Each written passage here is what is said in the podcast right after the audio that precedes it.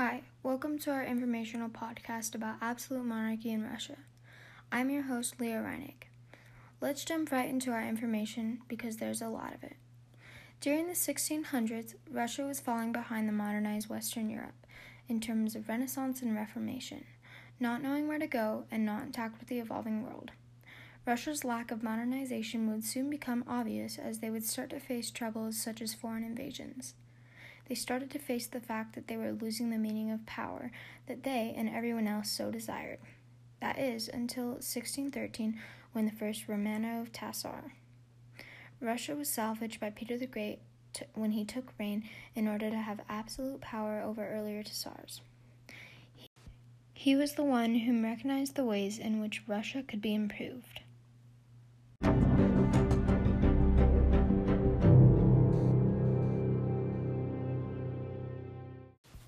Peter the Great was on a quest to modernize Russia. Peter himself took the throne in 1682, although he did not take government involvement until 1689. He was very young. He had bright ideas despite his lack of education.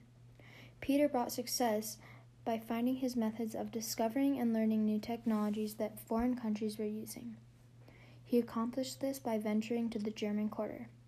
The German quarter was a Moscow neighborhood where various foreign artisans and soldiers were living. It was there that he gained knowledge about the new technologies that were being used by Western European monarchs. This caused for those monarchs to form powerful empires. This is what Peter wanted for his people as well. Peter began his journey to the west. 1689 was the year that Peter gained most of his knowledge about the outside world. This was for his own personal gain and for the gain of Russia. As he wandered the streets of European cities, he noticed the housing life of the people and general everyday life. He also saw galleries and factories. He had doctors and dentists pass on their, some of their knowledge to him. By the time that Peter had analyzed so much of Europe, he implicated westernization to Russian people officially. This meant accepting Western ideas, culture, and technologies. But changing the way of life was hard for the Russian people. However, Peter became known as the most autocratic monarch in Europe. This meant having ruled with absolute authority. Because of the fact that Peter liked the Parliament of England so much, and the way it gave effectiveness to the people, Peter brought back teachers, experts, and soldiers to Russia. Because Peter was considered an absolute monarch, he had control over the church and the nobles. Peter desired to make Russian military stronger and further advance the Russian borders and centralize royal power. He wouldn't be able to do any of this without authority of Russian institutions.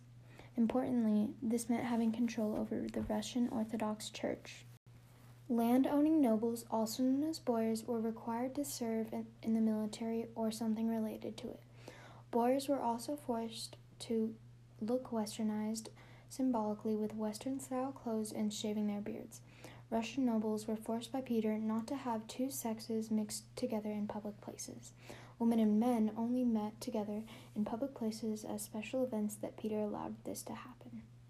Peter gave the nobles the right to maintain their land and their serfs, only so nobles would serve the state royally.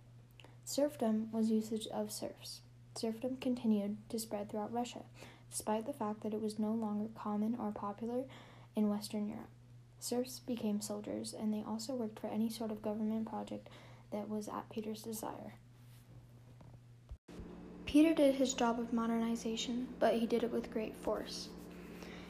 Peter pushed through social and economic reforms using his power. Peter was able to improve education by improving the alphabet, setting up academies for study of important subjects. Peter encouraged exports. He improved canals and advanced mining and textile manufacturing. He also improved trading companies. However, Peter refused to be merciful to those who neglected his new systems. Rebels were tortured and executed as he felt it was necessary. He simply left their corpses to rot carelessly.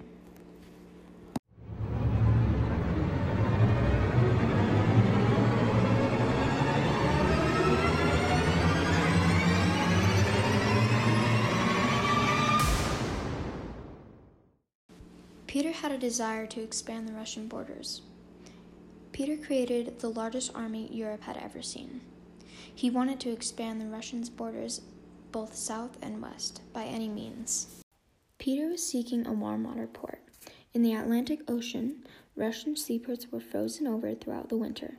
Peter desired a warm water port to keep on with procedure trading. His nearest access to one was along the Black Sea. In order to have what he wanted, he had to do it despite the powerful Ottoman Empire.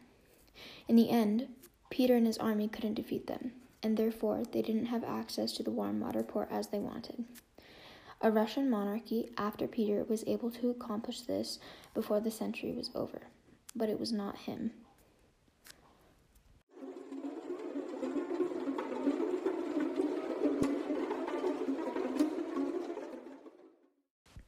Unfortunately, that is all I have for you today.